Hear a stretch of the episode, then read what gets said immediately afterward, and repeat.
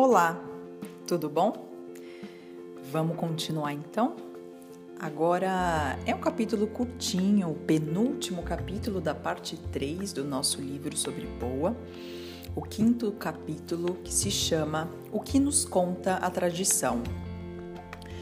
Uma coisa são os fatos, os quais apenas tratamos de colocar em contexto ao leitor ocidental e outra é o que nos conta a tradição sobre Padsamambhava e sua obra, O Bardo Todol. É fácil cair da tentação de considerar essa história como um mito ou uma lenda, mas devemos manter uma atitude de respeito a uma figura assim que, tantos séculos depois, ainda é venerado com enorme devoção e considerado o segundo Buda, depois de Siddhartha Gautama. Em especial para a corrente Nyingmapa, ou Escola dos Antigos, ou seja, dos primeiros budistas do Tibete. Parece que não há dúvidas de que, em meados do século VIII, esse mestre, nascido no norte da Índia, viajou até a região do Tibete e foi um dos impulsores da introdução do budismo naquela cultura.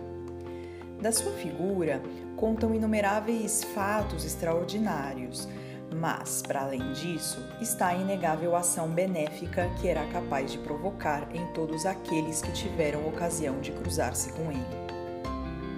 A tradição nos conta que Padmasambhava, em um dado momento, quis colocar no papel uma série de técnicas que permitiriam a qualquer homem interessado ser capaz de sublimar sua consciência no momento da morte e assim alcançar a libertação dos ciclos de reencarnação. Parece ser que o primeiro documento que escreveu resultou tão poderoso que foi considerado inadequado para o nível de maturidade que ele atribuía à sociedade daquele então. Pensava que aquele conhecimento poderia ser empregado com más intenções e, portanto, causar mais danos e dor que benefício.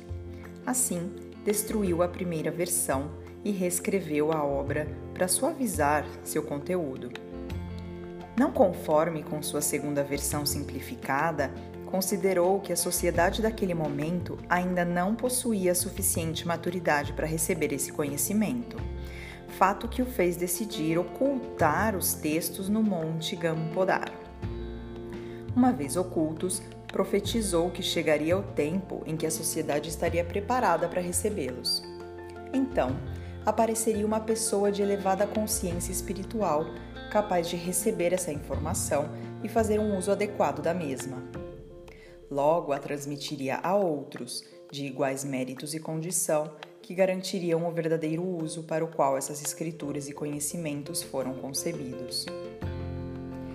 Teria que passar ao redor de 600 anos para que tudo isso acontecesse.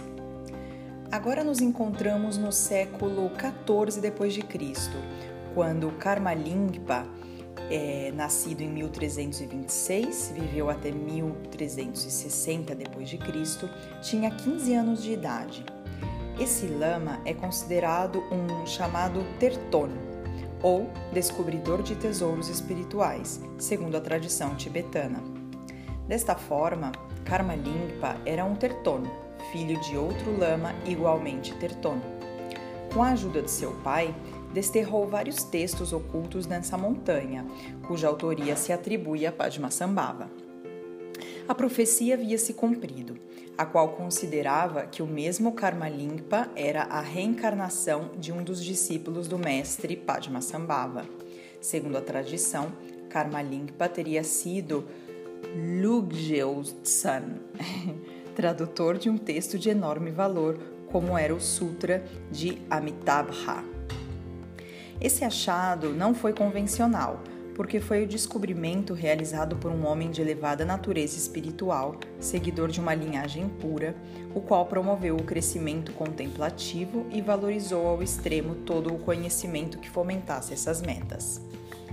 Desta forma, estava em seu karma, ou, dito de outro modo, estava em seu destino encontrar um texto tesouro espiritual. Qualquer caso, Todas essas figuras eram verdadeiros exploradores espirituais, entregues por inteiro a recuperar o conhecimento e tecnologia espirituais, assim como ser os guardiães de conhecimentos tão valiosos. partir dessa descoberta, Karma Limpa faria com que esses textos fossem devidamente guardados e compartilhados com outros lamas para seu estudo, compreensão, posta em prática e difusão. Será no século XVI quando o ensino do bardo Todol tomará um grande impulso dentro do Tibete. E aí ele deixa esse final para nós. Então, até a próxima, para o último capítulo dessa terceira parte, que conta né, melhor sobre a história do Bardo Todol e, portanto, do Poa. Segura a onda aí que já está chegando a explicação de como fazê-lo, tá bom? Então, um abraço e até a próxima. Tchau, tchau.